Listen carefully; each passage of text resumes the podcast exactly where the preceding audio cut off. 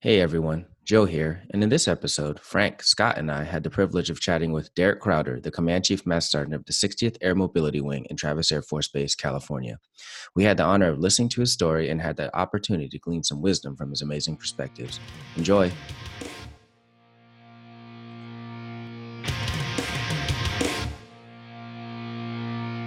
Life, learning, leadership, the Llama Lounge.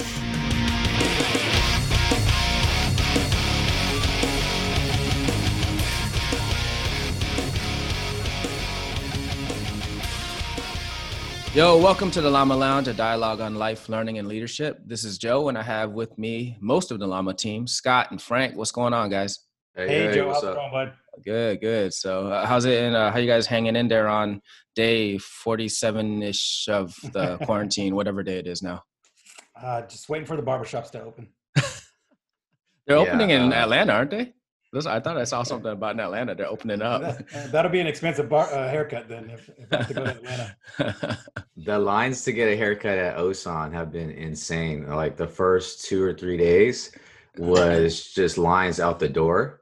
oh man. And so I had I had some kind of half-ass uh clippers that I've Yeah. kind of dying out on me and they weren't yeah. working. And man, I went home, I cleaned those things out, oiled them up, and I'm like, I'm just shaving it off. yeah, you look great, bro. Appreciate it. yeah. So you know, I actually really missed the uh, the barbers at Osan, man. That was some good stuff over there, and they had a bunch of them going, so you didn't have to wait in line. Well, normally you wouldn't. Of course, now we do. But cool, good stuff. So, hey, um, today we have a very special guest on the podcast with us, um, Derek Crowder. Derek, what's going on, brother? Uh, not much. Everybody doing okay? Yeah, oh yeah. Yes, sir. Yeah, yeah. Good. Yeah, so Good. yeah, we really appreciate you taking the time to come on. Um, for our, our listeners out there, um, Derek is the command chief, master sergeant, and my command chief at the 60th Air Mobility Wing, Travis Air Force Base, California. And the short time I've worked with them has been a great teammate and and a great mentor for me. I really appreciate um, all our discussions, Derek. Thanks, Joe. I appreciate it. It's always always a pleasure getting to chat with you. And now we've got two additional ones I get to chat with, so that's awesome. I'm looking Yeah. forward to it. That's It'll be good. So, man, so you know, it's funny. I was I was sitting there. You know, we're kind of talking about how our lives are a little bit different right now. I was I, I woke up this morning. I looked at my um, phone and I had a text thread that probably most of us do. Right, I have um, a bunch of the guys in my family were on a similar thread, a shared thread, and we're talking to each other. And they were talking about something about their uh, their wives and what reality TV shows they're watching. so but then I got caught in an Amazon rabbit hole, and I'm looking for stuff, right? And I find uh, I'm looking for a, uh Damascus steel chef knife. So then I asked the guys, I'm like, I'm like, hey, you guys, any of you guys got a Damascus steel chef knife? And they're like, no. How is it? And I was like, I don't know. I was just asking you guys. So then we're all Mm. sharing, like we're all in this rabbit hole together, sharing. And I'm like, what has happened to us, man? Is it the quarantine, or are we just getting old? Your priorities change. I'm in a little of both. yeah, I think so. Right? I was like, what are we doing? And I'm thinking that you know, y'all probably experiencing things a little bit different. Um, so so I was thinking like, hey, Derek, what do you what do you what what are the big changes that have kind of shifted in in your life since this thing's all started? Uh, so I would say the biggest change is I'm normally not a runner. Hmm. And so with the gym being closed on base, I have found myself running uh, five or six days a week. And, and your posts are always motivational for me. I don't know about everybody else, but uh, motivational in the mileage, not the time. I'm never going to get that. Mm, guy runs a mhm. mile in like six minutes, um, and then continues for nine more. But, uh, so I, I, you know, that's that's probably one of the things, and, and honestly, one of the biggest changes is um, having to do stuff like this, right? Where it's normally it's for for meetings and things like that during the day. It's that's been a culture shift for us where often we're used to meeting in person and now you don't have those opportunities to do it and so you're still getting after a lot of the things in your life, but you're just doing it via different methods. And so we'll see what happens after all this is over, what changes there are in my life as well as, you know, the bigger Air Force world as well. We'll see.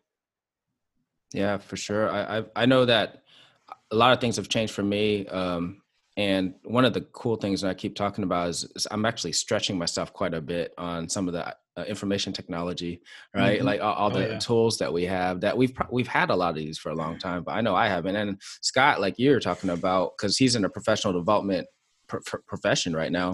Yeah. I mean, you guys are stretching quite a bit too, right? Yeah, I mean, we have we have resources that we've had available to us because, like, we have uh, training partnerships with uh, DDI and Franklin Covey, and Mhm. so they've been offering virtual courses for years. Um, but it's something that we haven't used too much, just because our clients want face to face and you know uh, in person. So now it's something that they're asking more for now that uh, you know this thing's getting pushed out a little bit. So. Uh, so I've honestly in my job the past few weeks I've been doing a lot of research on all right how do we make these virtual classes work how do we uh, register you know our participants for them so it's a lot of a lot of learning going on Yeah, for sure. And and Z, like, so you said that the barber's open because before you guys were like complete lockdown for a little bit, right? Well, yeah, we were on co- a complete lockdown for probably three days, three or four days. Mm, Yeah, everything was shut down. Right. And before that, though, you guys had the fitness center open, and Yeah, know, you know, the fitness center has stayed open the whole entire time on Osan Air, Air Base. wow, that's pretty amazing. Yeah, Yeah, That is. yeah, Yes. and and you know, every time I, you know, there's a there's like an entry control point. You got to check in, you got to check out, right? And so that's Mm-hmm. how they control if there happens to be someone that you know had a positive case or something. That's how they do their um, their scanning and make sure that they know who was there at the time. right. Um, but I make Yeah. sure I thank I thank those FSS folks every time I go in Right. and out. I'm like, man, this Mhm. is this service right here on base is one of the most important activities that we have, and, and that's keeping our airmen fit. So grateful. Right, for yeah. sure. Yeah, because what what happens like you know that physical fitness absolutely ties to our mental fitness, and I kind of wonder you know what's going on that we might not be tracking because we don't see our people as much. You know, I was just getting ready to say that. You don't realize how much you rely on a workout at the fitness center until you don't have that opportunity. Right. And, and then if you if you don't do continue to do something, it, it starts to weigh on your mental uh, Mhm. fitness as well. It's a Right. challenge. Yeah, hundred percent. I think it's like yeah, it could become demoralizing in so many other facets of like what you have going on when your fitness starts to drop, and then yeah, quite a bit of stuff that can happen, second, third order effects. So, um, Derek, we always like to do this with our guests. You know, we're gonna put you on the spot because I know uh, as humble as you are, uh, you you probably don't like talking about yourself very much. But for us, um, we're selfish and we want to hear about you a little bit. we want to hear your story, and I think our listeners could get something. So really we just kind of want to know like you know your story how you got to where you're at like um how you grew up your family life or where you're from uh, just some of those things because i think we often you know get uh glean a little bit of wisdom coming from people's stories and kind of also can relate to them a little bit too Okay. So I'll go all the way back to Yeah. um, childhood, if you will, but not too far in childhood. awesome So I'm uh, born and raised in a small farming community in Illinois, and uh, so I'll be honest, my the Air Force was my second choice of service, and so I was 17 years old, and I went to the Marine recruiter, did all the physical fitness stuff, right? My minimum three pull-ups because I think that's all I could do at the time, but that was the minimum. Ran, you know, did whatever else you had to do, and went home and I slid the paperwork in front of my dad and said, Dad, I'm, I'm going to be a Marine. Hmm. Sign this form. And he looked at me and he said, No, you're not. I'm not signing that form. And so, because, you know, at 17, you have to have parental consent. That's right. So he, he was in the Army and uh, during the time of Vietnam. And so he said, You could join the Navy or the Air Force. And so I thought, okay, let me go check out this Air Force thing. And I was probably the easiest Air Force recruit there was because this was 1994. And you guys, if you've been in around that time, you'll, you'll probably remember this poster, but it was a um, security police, right? At that time, you had SP and LE. It was security police Mhm. standing in front of a B 52 with an Mhm. M16. And I wa- and it was a poster on the on the recruiter's wall. And I walked in and I pointed to that and I said, That's what I want to do for the Air Force. if I'm going to join the Air Force, I'm going to carry a gun. And so I guaranteed security forces, right, or security police at the time came in and uh, in basic training, whenever you go to the firing range, Uh, we spent the day on the firing range. We come back. My MTI pulls me in and says, "Trainee Crowder, you will never carry a gun for our Air Force." what, what, do you mean? They said uh, you shot an 11 and you needed a 14 to qualify to be security police, and so they gave me a list of three jobs, right? And those uh, three jobs, two of them are now combined, right? One was um, personnel, the other one was services, and then the third one was material management. And so as I read all the descriptions, the one that I thought would get me closest to carrying a gun every day was material management based on how it was worded, right? And so I picked that job and then uh, that was 26 years ago and I spent, you know, I've been in supply for many years and then nice. now command chief, but that's kind of how I started my Air Force journey as my second choice in my second job. But uh, you know, I, I, tell people all the time is things happen for a reason, and I don't know if I was if I came in security police or if I came in as a Marine, I don't know that I would still be doing what I'm doing today. Um, you know, so it's been a blessing in disguise, if you will. Yeah, hundred percent, and I think that um, a lot of us kind of go through have a lot of those um, times in our lives where like wonder what would have happened before but when we focus on what we've actually chosen yeah. to do and all the blessings mm-hmm. that come with it it's, it's pretty awesome. Yeah, for my first assignment, I said I wanted to go anywhere east of the Mississippi River. Mm. And so they sent me to Holloman Air Force Base, New Mexico. not, the, not the smartest one, but I know that the Mississippi River is anywhere anywhere near New Mexico. Right. I, I, have a similar story. I said I wanted to stay anywhere on the West Coast from Tacoma, Washington. They sent me to Robins in Georgia, and I was like, okay. it's not a bad spot, though. Uh, it's, it, not, yeah, not, it's not terrible. They got the masters there.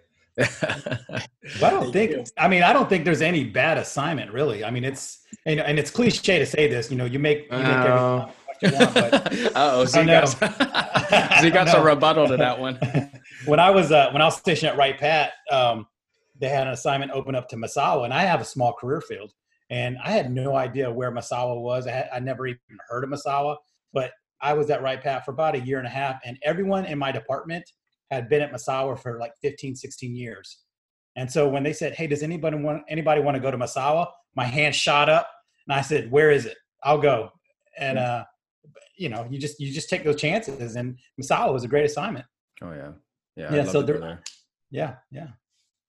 Hey Derek, quick question for you. Yeah. Um, I know you were you're talking about your experiences, and I know you did some time in PME.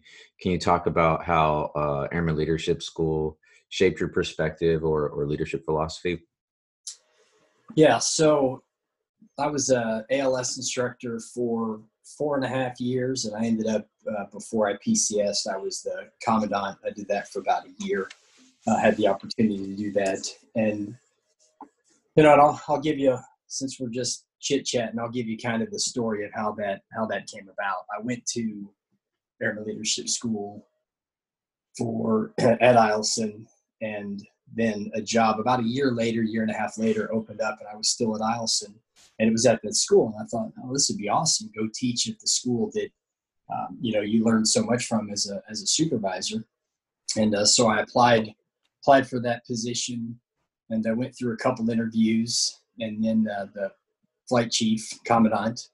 Um, we called them flight chiefs during that time, but the flight mm-hmm. chief calls me back up to her office and she says, Hey, you've got a great got a great record. You know, you've got um, uh, you got a great record, and, and you went to this school and you had great interviews. And she said, "But I'm I'm not going to hire you." Hmm. And I said, uh, "You know, said, do you mind if I if I ask why?" And she said, "Well, honestly, all those things aside, you look terrible in uniform." Hmm. Wow. And and I thought, okay, wow, all right.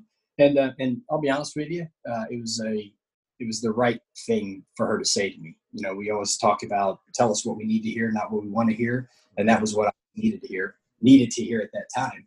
I'd been in Alaska for three three years, and right, and, and it's an excuse. That's all it is. It's it gained quite a bit of weight.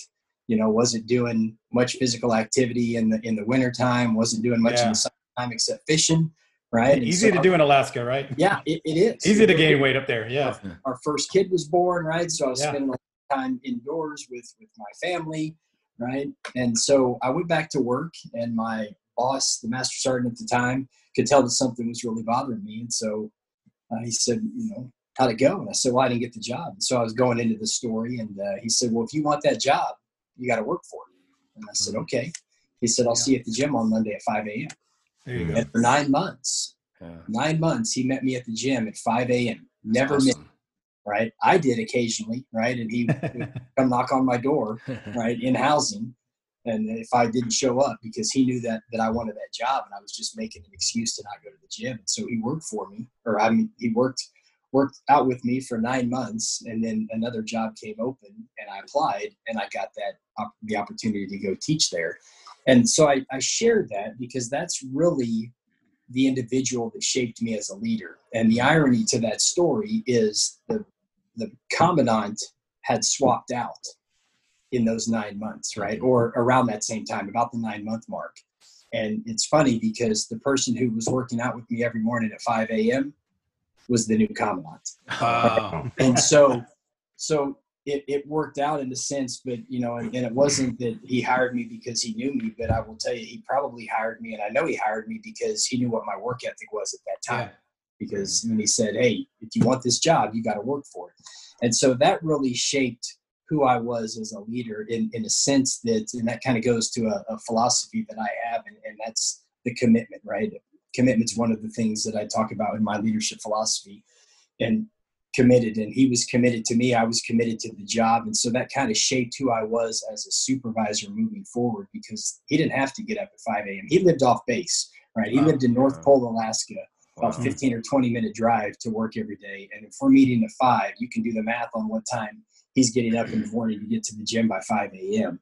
And so that level of commitment that he displayed to me, I always said, I'm going to give that same level of commitment to the folks that, that work for me as well.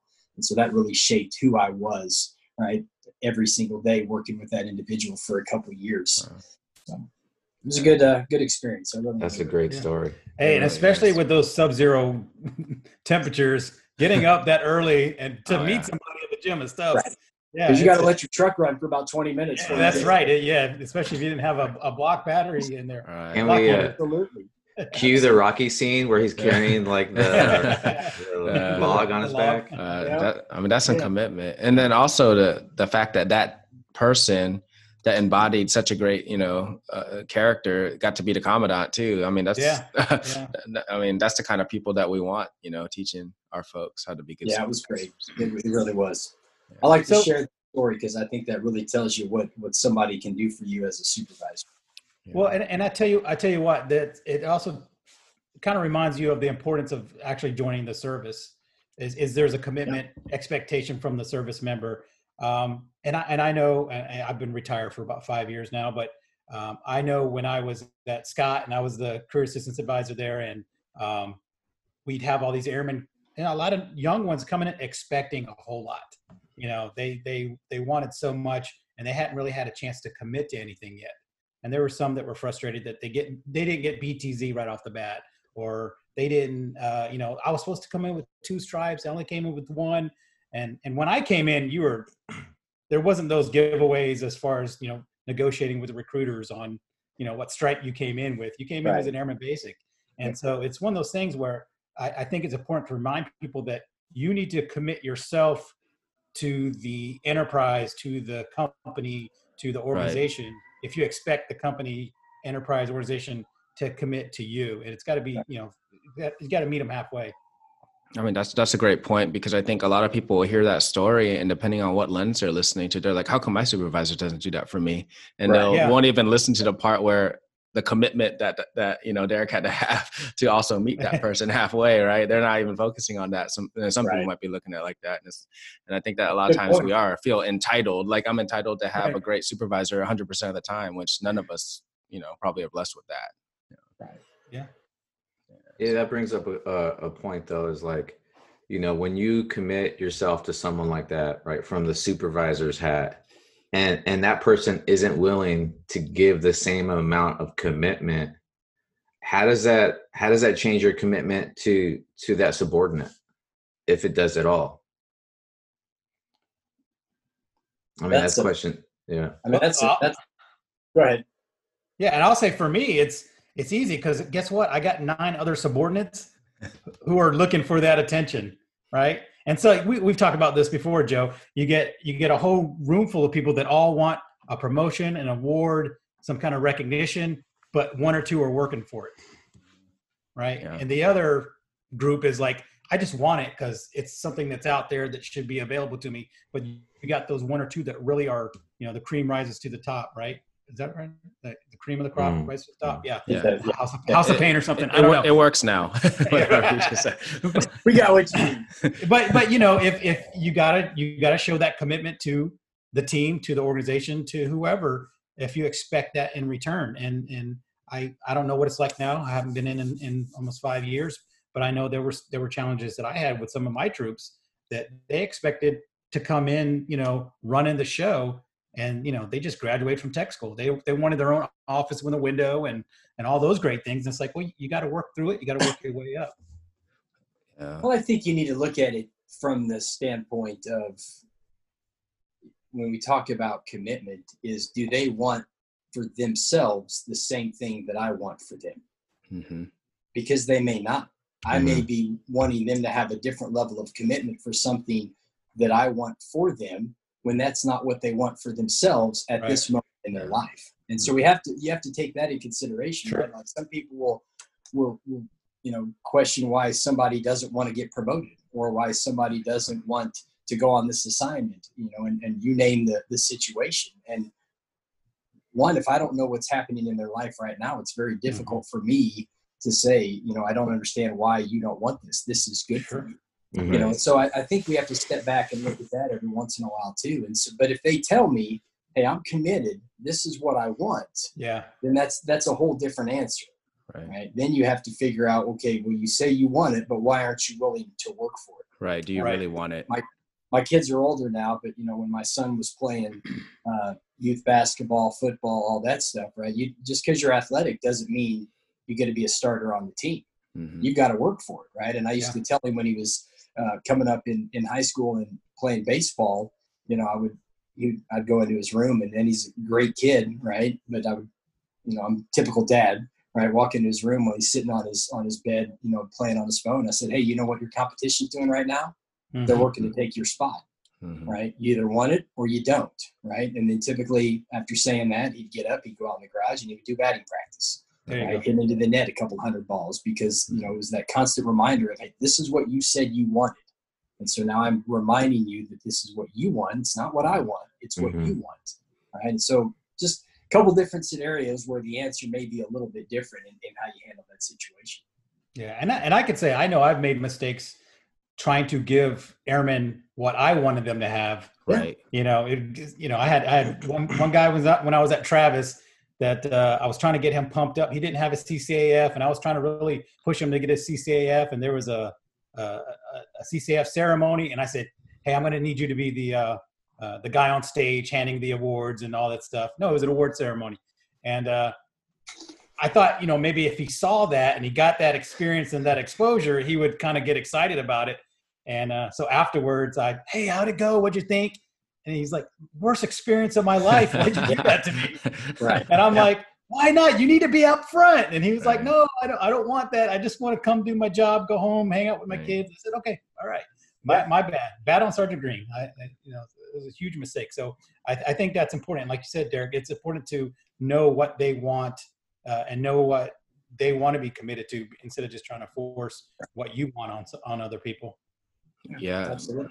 I think, but I think it's also like very we get we gotta be honest with ourselves. Sometimes you know we will have that challenging person, and yeah, and, and it does impact my motivation a little bit. And I just gotta spin it back around, right? Like when this person's saying that they want something and they're not working towards it, Yeah. um, yeah. and those are but um it takes a lot of humility also to realize that maybe you're not that leader that's going to be able to motivate that person you know it might be somebody else maybe um i got to call frank like hey frank can you ha- have a talk with you know um maybe they relate to you a little bit more you know and a lot of people are afraid to do that yeah. So you, you talked about PME, you talked about being an ALS instructor.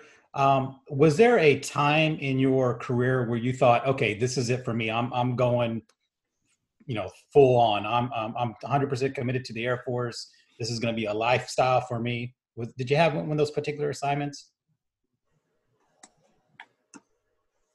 You know, so you talk about, um, I always hear people say, "When did you join the Air Force?" Right? Mhm. You Yeah. Came in in 1994, but when did you join?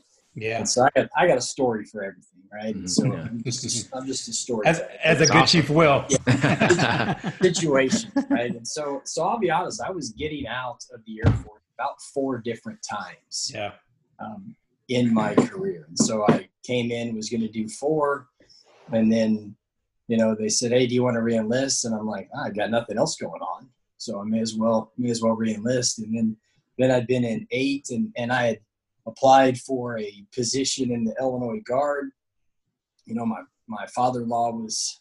Uh, in the guard. My brother-in-law was in the guard unit there, and so I applied. I was going to go back home. At that point, I was missing the, you know, the springs and the four seasons, the you know, the fall and all that in, in Illinois, and so I wanted to go back to Illinois and, and had applied and was in communication with the recruiter over there, and just couldn't couldn't pull the trigger to to separate at that time. So then, you know, reenlisted again, twelve years, and then you know, at that point, okay, I'm going to stay till 20, right? 20 years and I'm, I'm done. And went to Korea, was non-ball to Kunsan, right? Ended up being a fantastic assignment. I love the Wolf Pack. It's a Mhm. great place to, great place to be stationed. Uh, but that was uh, probably 18, 17, 18 years.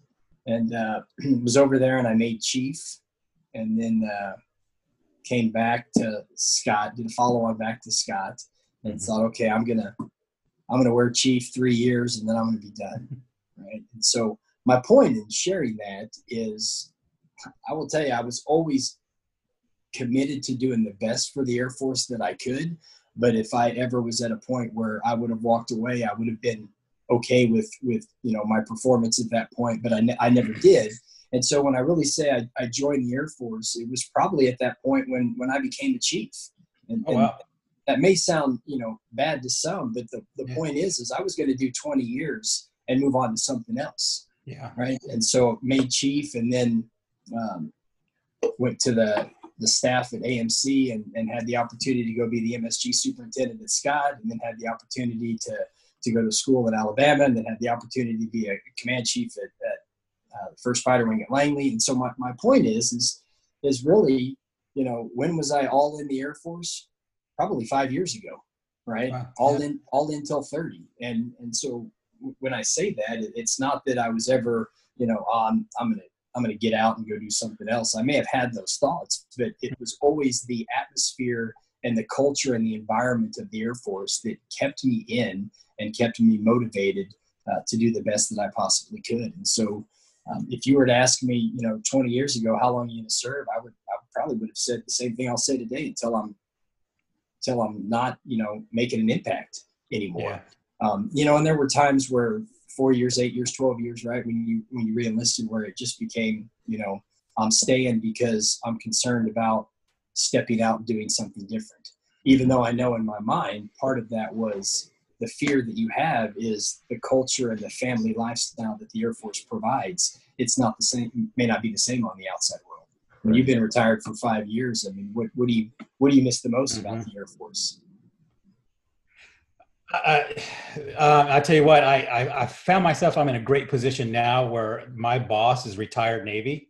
And so, so Yeah. we, we, we kind of connect now. And it's funny because like during a lot of meetings, he's like deferring to me for things because we understand each other. Mhm. Um, but I, but I tell you what, there's that, that recognition of, uh, of a team kind of mindset, you know, because, you know, since I, since I've been out, I work with a great team now, but I've worked in departments and organizations where it was every man for himself right. their objective was to come in, do the job, go home, and they didn't really weren't invested in the overall mission of the organization. And so, what I miss about the military in that environment is that culture of uh, you know wingmanship. And I know sometimes it gets tossed around like it's cliche, but I mean, I wouldn't be friends with Frank and Joe and, and a lot of other people and going on five years retired, still staying in touch, doing what we're doing now if that wasn't important. Right. and and what i've seen is those lessons learned in the military man if civilian world would just adopt some of those things like deliberate development like the wingman concept uh, if they would just adopt some of those things how more productive and efficient organizations can run I thought you were gonna say 0530 PT. I was gonna say, and, and I'm all about that too. Yeah, I'm all about okay. that too. Yeah, yeah. well that, ma- that makes an interesting point too because we were talking uh, about like when you know where you're in but i think sometimes people don't realize when they should be done right they're, they're Yeah. hanging around a little Well, I bit knew when I was done. right right oh we, we knew when you were done like but, but it was funny because um it, it sounds like he's a terrible example of this but i remember listening to um brett Favre talk about when he was thought he was ready to retire and right and he, how many times did he retire and come back i don't Yeah, know. yeah.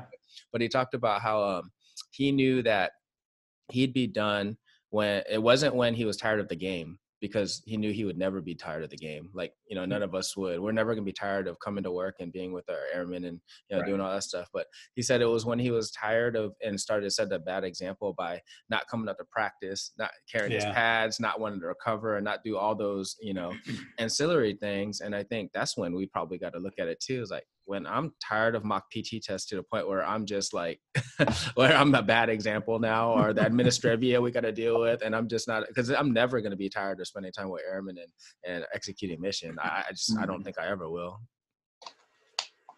Yeah, I would agree with that.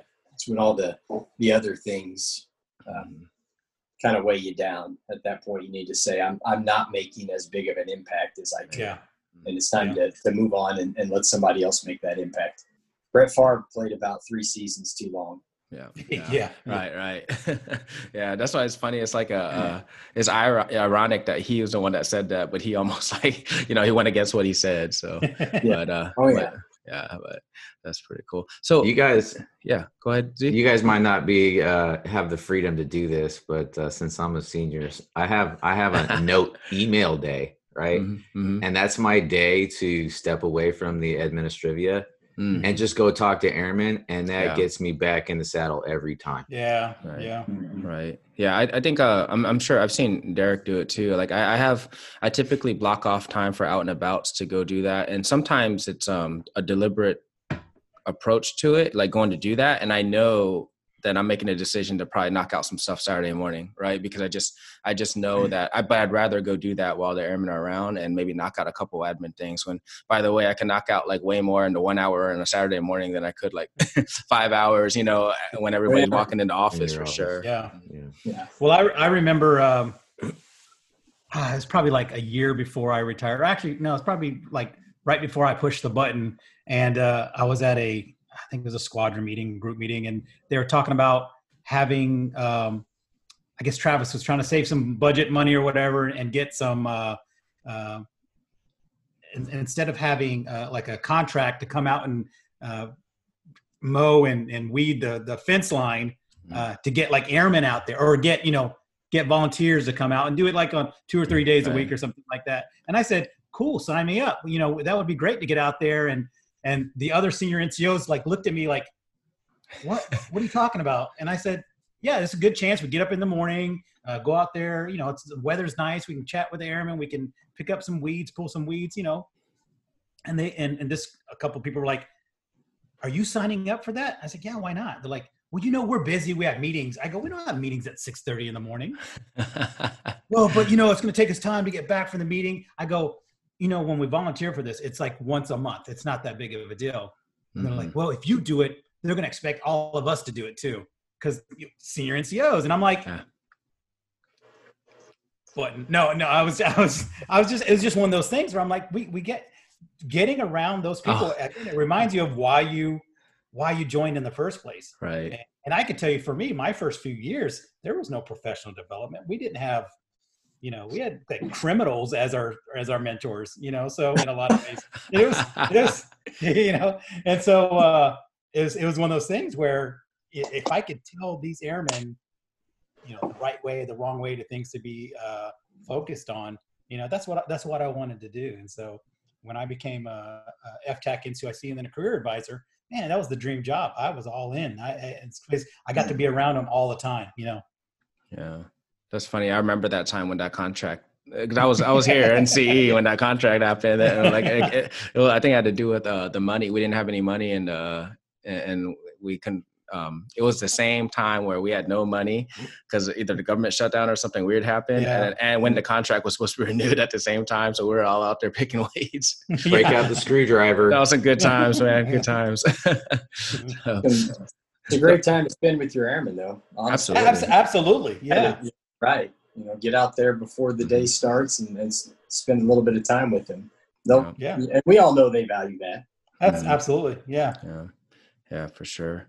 So, hey, Derek, I got a question for Yeah. you. So, I I have, I mean, the biggest organization I've been um, uh, just privileged enough to serve as a leader in has been probably about five to six hundred people, and now you got like this gigantic, just battleship, right? that, that that you're trying to influence. What are some of the things that might have even like well some of the challenges that you faced and maybe even some things that might have surprised you when you took on something because this is your uh, second right command chief um, gig so uh, like what are some of those things that like just you know that really just drove you like wow this is a challenge this is something that's very difficult that you might not have expected to be So I think so. My first, my first wing was the first fighter wing, and it was Mhm. about fourteen hundred folks, right? And so, yeah, it was a small. It was maintenance and ops. Mhm. Uh, great wing to be a part of. Uh, but what with with that wing, you know, and that amount of people, and putting the out and abouts on my calendar as I did, there were days where where I had half of a day blocked to go hang out and launch jets all afternoon with with maintainers, right? or I cool. would go to sit in the tower for a couple hours with an earpiece in and, and listen to the afternoon launch of F-22s. You know, Mhm. I didn't have all of the the base um, support stuff, and so a lot of the meetings that I have now, I didn't attend because my boss, as the wing commander of the first, we had the 633rd wing commander that handled all of the, you know, that that uh, colonel owned the installation, and so uh, when I came here, the amount of of meetings that that I absorbed, right, that was a shock to me, and the fact that I could, uh, you know, I knew a lot more about individuals at the First Fighter Wing than I do here because when I went to, you know, our OG there was 240 people, and so when I went to Intel, the shop of 40, I mean, I could, you know, and I went for was there for a year, and so I would go every you know every month i would probably hit a squadron right once a month at least. And so you you got to spend time multiple you know sessions with the same individuals right or the same group of individuals. And so you you knew a lot more about them as individuals right them as people uh, versus you know here where there's so many people. It's you know i'll talk to folks and i'm like hey how long you been here? And they're like oh i've been here nine years you know, and I've been here almost two years, and I'm thinking, okay, I, I probably should have seen you or coined you for, you know, before now, right. But it's just it's so massive that it makes it it makes it challenging, and the amount of time that I have to get out and about right is is a lot less. And to, to Frank's point just a minute ago, right, the no emails um, is is a great way to do it. And Joe said he blocks his calendar, and I do that that same thing because you have to be deliberate about that if you want to get out and go Mhm. spend time with folks. Because if you don't, you quickly realize it's now 5:30 and you haven't Mhm. seen anybody but your email inbox. Yeah. And so, Yeah. so th- those those couple things were the biggest um, surprises, right? I don't want to say challenges because they're not necessarily challenges, Mhm. but those were the biggest surprises. And so I, I valued my time at the first before I came out here because coming out here to this big wing, you know, I had a little bit of time as a command chief, and so I had a little bit of experience before I moved to this wing. And so I wasn't learning how to be a command chief along, you know, with within the same time of learning the wing. I was able to do Right. that and understand, okay, this is how I'm going to lead as a command chief when I came out here. And so it definitely was was was different. Um, Yeah. It's been it's been fantastic. Yeah, that's pretty awesome. Yeah, I, that, and I think because I was just, one thing that I, I learned real quick um, when I first put on chief was what you say. You have to be very careful Oh. about what comes out of your mouth, right? Because you could even be sarcastic and say something, and it could become chief said that, right? Yeah. and it was amazing. One time, I think um, I uh, my my engineers at a previous base were saying that uh, yeah, they didn't have enough time to do some of the work orders that we had, and I said, hey, I don't, I, uh, or they didn't have enough manpower, and I said, I don't really want to hear anything, any issues with manpower when I walk down the hall and I see we're having a bunch of barbecues, right? Like on mm-hmm. Fridays, Yeah. right? I, I don't have any issue with barbecues. I'm just saying that, you know, I don't want you complaining about how you don't have enough time to get work done if we're having barbecues on duty hours, right? And then that turned into Chief hates barbecues. Right. Yeah. so then next thing you know, I see people with black bags like carrying on. I was like, what's in there? They're like, oh, nothing. I'm like, what's what's in there? And it's like, oh, well, we're having a barbecue this afternoon. I was like, why are you hiding it? Like, we heard that you really don't like barbecues. Oh wow. Like, what? Yeah.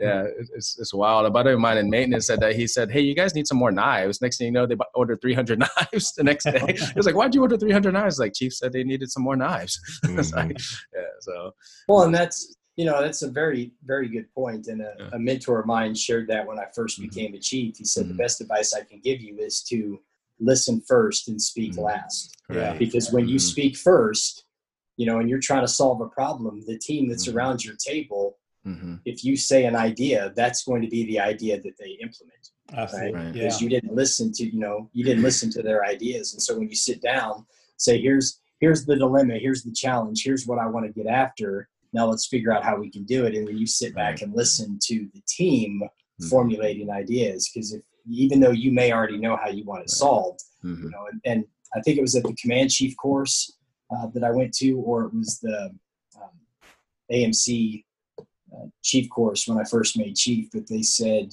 a chief's whisper is a shout Yeah. to people right mm-hmm. and so you very absolutely have to be careful on on what you say because they will take it and they will run with it even though Right. that's not necessarily what you meant you don't hate barbecues you were just making a point of Yeah. and tell me you need more people when you you know take the six that are manning the barbecue grill right now. Yeah, and put 'em to right. work. right. For yeah, sure. things things that you say turn into a tasker. Right. Yeah. Yeah. Absolutely. Yeah. Because and that's inadvertently Right. and and even though you didn't mean it that way, you have anxious followers that are just trying to like fulfill your intent Yeah. and get after it. It's just uh yeah, you be careful what you say. Yeah. Absolutely. for sure and i think a lot of us are probably even dealing with it um, at the various levels of leadership whether we're in or not like there's there's times where um, you you have to deal with these problems and the higher you go onto in the hierarchy of whatever your organization's in those problems become a lot more complex like there's no more easy answer. I, I was at um, the USAFE um, command chief summit and i remember uh, juan lewis was there and he had brought something up and um, thank goodness he's he's looking healthy again right now. But Yes, uh, yeah he um he, he brought up he was like you know you know how Juan is. He'll just he'll just go off right? And he said uh he said I don't know. I always hear people say, "Don't bring me a problem unless you bring me a solution." And he was like, "I get what people are trying to say, but that sounds like the dumbest thing ever. Why would you bring me the problem if you already have a solution?" and he was like, "I get the Yeah, I don't intent of it, right? But I mean, like, but the pro- by the time it becomes, you know, our problem, you know, as a, as a leader, they've already tried to work on it, right? And a lot of times, the answer to that problem is either bad or worse, right? You're like trying to figure out what the least bad answer to it. A lot of times, gets that complex. Absolutely. Yeah. So, so Derek, what what's something that uh, gets you? I guess keeps you motivated after you know twenty plus years in the service that keeps you coming back every day. Oh, so the, really, my two big my two big motivators are the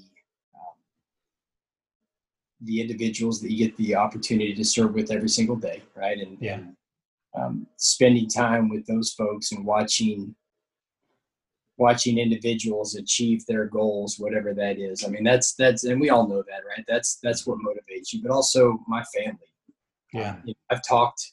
Uh, we've talked in the past about you know retiring, and so my daughter is a senior in high school this year, and this is her third high school, and so she's Yeah. had you know same challenges that a lot of military kids have. And I've always said is if you guys if you guys say you're done, then I'll be done.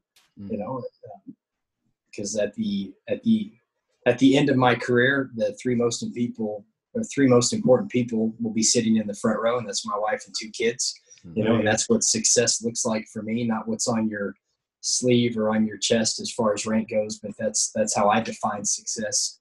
Uh, but the motivation piece is not, you know, they motivate me, and then just having the opportunity to to spend time with folks, right, and, and learn Yeah. from from great leaders in our Air Force, you know, regardless of what level they're at, right. I mean, I learned from chiefs, but I learned from airmen too, right? We learned from civilians. We learned from from everybody, and it's it's just that's the best part uh, to me about what I get to do every single day is sit and and talk with folks and, and learn about who they are as people and why they serve and what their goals and aspirations are. And that to me uh, puts a smile on my face. And, and Yeah. when I come home at the end of the day, uh, you know what, I'm, I'm motivated and, and I'm ready to put that uniform on and get after it again tomorrow. Yeah, yeah, and, and I bet it's it's pretty rewarding when you know um, at the end of the day there's some really great people in the military, and, and especially in the Air Force. I mean, there's some. Uh, I remember being at Scott, right, and and as the CAA, and you got Transcom there, SDDC there. Uh, I don't know how many other commands are at that base, right? So many, and you learn so much, but at the end of the day, you learn how dedicated and committed people are, and how smart they are, and and it's it's motivating to go back out and do a good job on their behalf because you can see uh, just just that hope and that that and incredible just fortitude that a lot of people have. Oh Yeah. absolutely. Yeah, it's, Hey, it's kind of hey Derek, um, you know, I know you said when you first came in, you said you wanted to be a Marine. Uh, have have you then since been able to uh, work with Marines and, and check out their culture?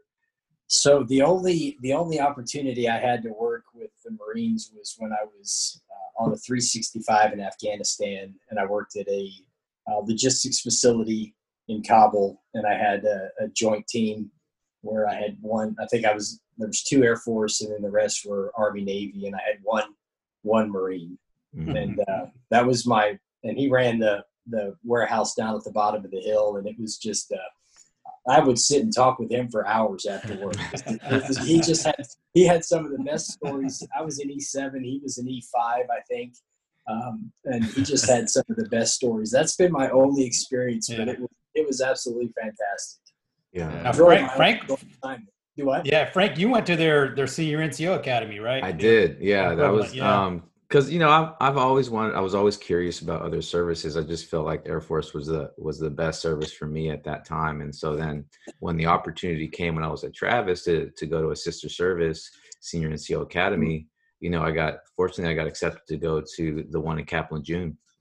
that's awesome. And I was maybe uh, 10 or 12 Air Force guys out of a um, 80 or 90 in the student body. And it was an amazing experience. Those uh, shout out to the Devil Dogs, man. Those guys are are hardcore. Different culture for Yeah. sure. Like like we were doing QC right as senior NCOs. Yeah. I think it's called QC. Where CQ? you where, no CQ Yeah, CQ CQ, yeah. yeah. And I'm like, why are we doing CQ? They're like, they're like, uh, in case something happens. I'm like, so we're standing here at zero, was sitting here with a green book, you know, those traditional like uh, military green books, signing in everybody. They're like, yeah, just in case you know people get into a fight. I'm like, what are we gonna do? Why, like, why? Needed. we're not we're not armed, but yeah, yeah, Yeah. I think Air Force used to do it a long time ago, but Marines just kind of kept CQ. They still do it to this day, I believe. Yeah. Yeah, Deterrence. You get the you get the referee. Yeah, it was all Yeah. deterrence. That's play by play. That's Yeah. Uh, that's funny. Like what and what Derek, what you're saying about like that guy had the best stories. I- I I think in the engineer community, we, we consider those our uh, water and fuel systems maintenance guys, our plumbers. They always have the Yeah. best story. When we're in the room, suddenly the, the plumber in the room is gonna have the, the most amazing stories about what they've seen or touched or dealt with. Oh yeah. Well, and he would just share stories about things that he had seen and and how supervisors had reacted to it, and the whole time you're just thinking there is no way that that would fly in the Air Force, right? Right. It Just it was a different different culture. I mean, this was even 12, 15 years ago, you know. So where we're at today was different than than where we were at then. But yeah, he had he had some he had some good ones. I enjoyed talking with him. I Good. bet. Yeah. So so Derek, our our paths co- crossed. You and I back Uh-huh. at Scott with with the whole AFSA thing. Yep. Um, what is there? What would you say you got most from uh, being a part of an organization like Air Force Sergeants Association? So I, for AFSA, so I really came up in in AFSA as an Yeah. organization, and so I joined. You know, I did the typical. This was back in the day when every ALS graduate gets a year free membership, right? Yeah, yeah. And so I joined in that year, and then I think I renewed it after that. And then when I became an ALS instructor at Eielson, um, had the opportunity to to get in, in run for a position right on the council, and so was able to do that, and then that kind of led to other things and other positions. And so for me, it was it was an opportunity to lead outside of your normal uh, organization, right? Yeah. Meeting folks from across the installation and at different ranks. And at, at Eielson, I was the president of AFSA as a staff sergeant. And so having the opportunity to lead different ranks because there it was, you know, we're all AFSA members, right? Right. Trying to support the same same cause. And so for in that opportunity, I learned a ton of leadership. And I think that's really what you get because, you know, you can lead in your organization, but when you step outside of your organization and you have to lead in something that you're not familiar with. And, and Scott, Right. you were in AFSA for many years, and so you Yeah. know the the big thick books. As soon as you become president, they send you the the PDF file, and it's about 900 pages, and they tell you here's how you run a chapter. Yeah. Right? I'm like, oh, why know. does Zaleski talk Yeah. me into this? That's what I kept saying. Yeah, And Al Lewis, those guys. yeah. Why did I volunteer for this? I don't know. You know, but but I grew as a leader, and you really, I really stretched myself because you, you know, people come to you for the answer, and they're looking for Yeah. you to to lead that organization, and, and you've got to step up and do it. You know, it's not an APR goal. Right. Yeah, yeah, and I think I think to just kind of uh, add on to that a little bit, it's one of those things that prepares you for future senior NCO and Oh. chief roles, is Yeah. because you are now communicating with people outside of your organization. You're learning what makes other people tick. You're building those those networks, so to speak. So w- when you're a part of an organization like that, because I know sometimes they get looked down upon because you know people accuse you know people who are involved in those as they're just trying to get promoted. Um, Right. but, but when you learn how to network and how to communicate with people from different organizations, uh, different backgrounds, different environments, uh, that's why I think programs or, or organizations like AFSA are so important. Uh, and like you mentioned, it, it gives you the opportunity to lead, especially at a younger rank uh, than a lot of than you would probably in in a normal uh, military setting. Well, You know, and- yeah. Go ahead. What? Oh, that's a, that's a vital point, and I think I always talk to uh, my folks about that. My senior NCO, it's like, hey, don't do it because the book says so. Do it because you understand why the book says so, right? Yeah. And I'm, you know, like whatever. Uh, and I'm talking about the little brown book that we kind of uh, the enlisted force structure is what kind of guides us. But I'm like, hey, don't just do it as a checklist. Like, why does it say that, right? So, and and, and like to your point, Scott, you get peer leadership skills and a whole bunch of other skills that comes along with it right? Because you're leading an organization to success and they have no they, they, they you don't have any real authority over them to have to do what you want them to do right? And if you're able to guide people like that to something you know you have a, a level of leadership that other people are just don't have and i think Yeah. it's important that we develop that on the way there. So Yeah. i think if we explain that a little bit more and i try to do that with my folks they kind of get it a little bit better you know Yeah. Well, yeah. I talk when I talk with folks and and they're asking about, hey, should I should I run for this or should I run Mhm. for that? You know, should I do I need to be part of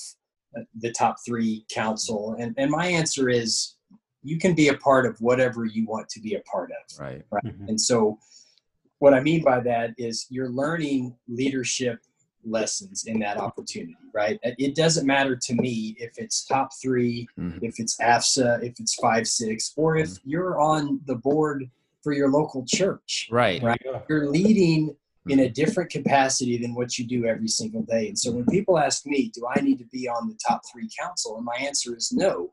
As a senior NCO, you need to support the top three, however Yeah. you can, whatever that looks like for you in your Mhm. current life and in your current position.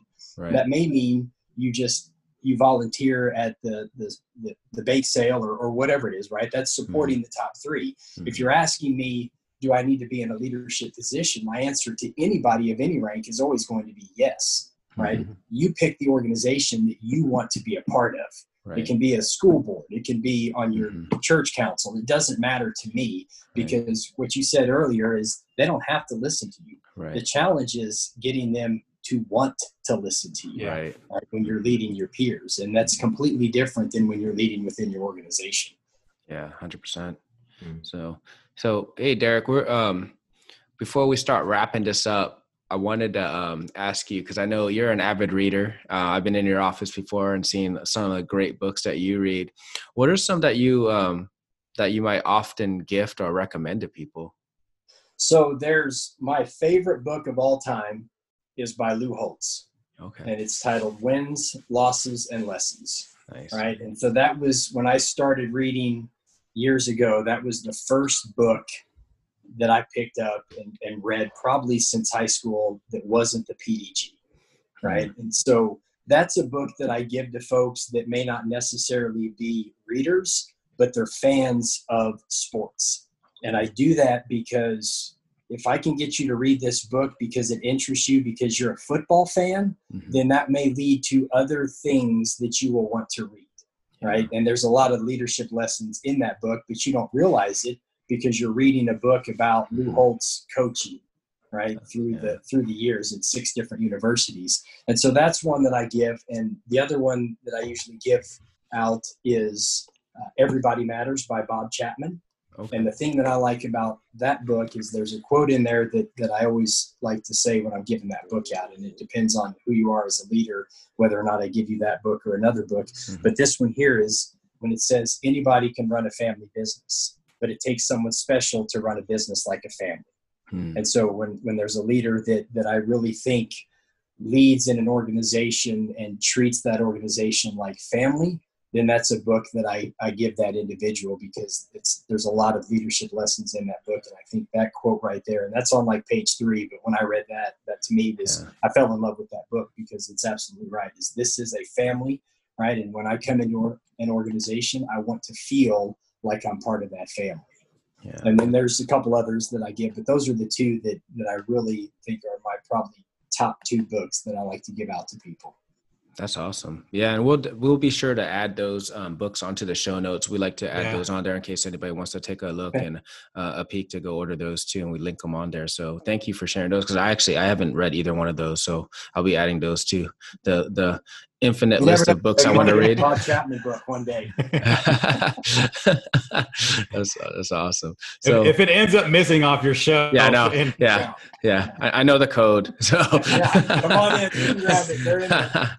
cool, but you, you know, got a you got a library card system or anything like that? like you just check it out. Yeah, yeah. I wish I wish I, know where did. at, yeah, I, I I never know when mine. I was like, oh, I had to go buy another copy of a couple books. that I don't Oh, know yeah, borrow. happens. Yeah, it happens Yeah. all the time. But it's Yeah. good for like if they if they end up getting some out of it, it's worth it. There you go. Absolutely. But yeah, so then we're gonna wrap it up because Z's gonna rub in our face that he has a tea time because he actually has the ability to go golf right now, which is pretty cool. Well, And it, it's morning there, isn't it? I forgot that. It Yeah. is. Oh, yeah. It's, Yeah. nine, it's about to be Yeah. 9 a.m. yeah, Oh, yeah, but it's it's a lot closer to Monday too. So right. yeah, Yeah, that's true. Good point. Good that point. is true. but so, Derek, we really appreciate your time. Um, I Yeah. think that a lot of people are gonna lot, get a lot of great stuff out of this conversation, and um, and I just and I learned a lot, and I love, uh, I just love having a conversation with you uh, all the time. So, thank you. Thank you guys. I appreciate uh, one. I think what you guys are doing is absolutely fantastic. Um, I've listened to, to everyone that you put out there, and there's a lot of a lot of good good stuff in there. And so thanks for thanks for doing that. Keep it up. Thanks for the opportunity to come hang out with you guys for a little bit. Scott, it's good seeing you. you too. Right. You too. you in quite a few years, so that's good. Yeah. Yeah. Frank, nice meeting you. Yeah. And Joe, always always a pleasure. Yes, sir. So we're we're gonna have to have you back on, Derek, when you when you take on your new job to see what new uh, surprises you have when you take on the chief the Chiefs group. I'm sure there'll be quite a few. oh yeah, that's gonna be awesome. But thank you again, um, and thank you to our all of our listeners. Um, as always, stay safe, um, stay healthy, and llamas are out. All right. Later. See ya. Thanks, guys. All right. Have a good one. Thanks, Derek. You too. Thanks for listening to the show. We'd love for you to connect with us at www.llama-leadership.com and on Facebook at facebook.com slash llama leadership and also on Instagram at llama leaders. And a big thanks to Mike Whitmer for the music. To check out more of his stuff, go to soundcloud.com slash Mike Whitmer. Thanks again. See you on the next episode.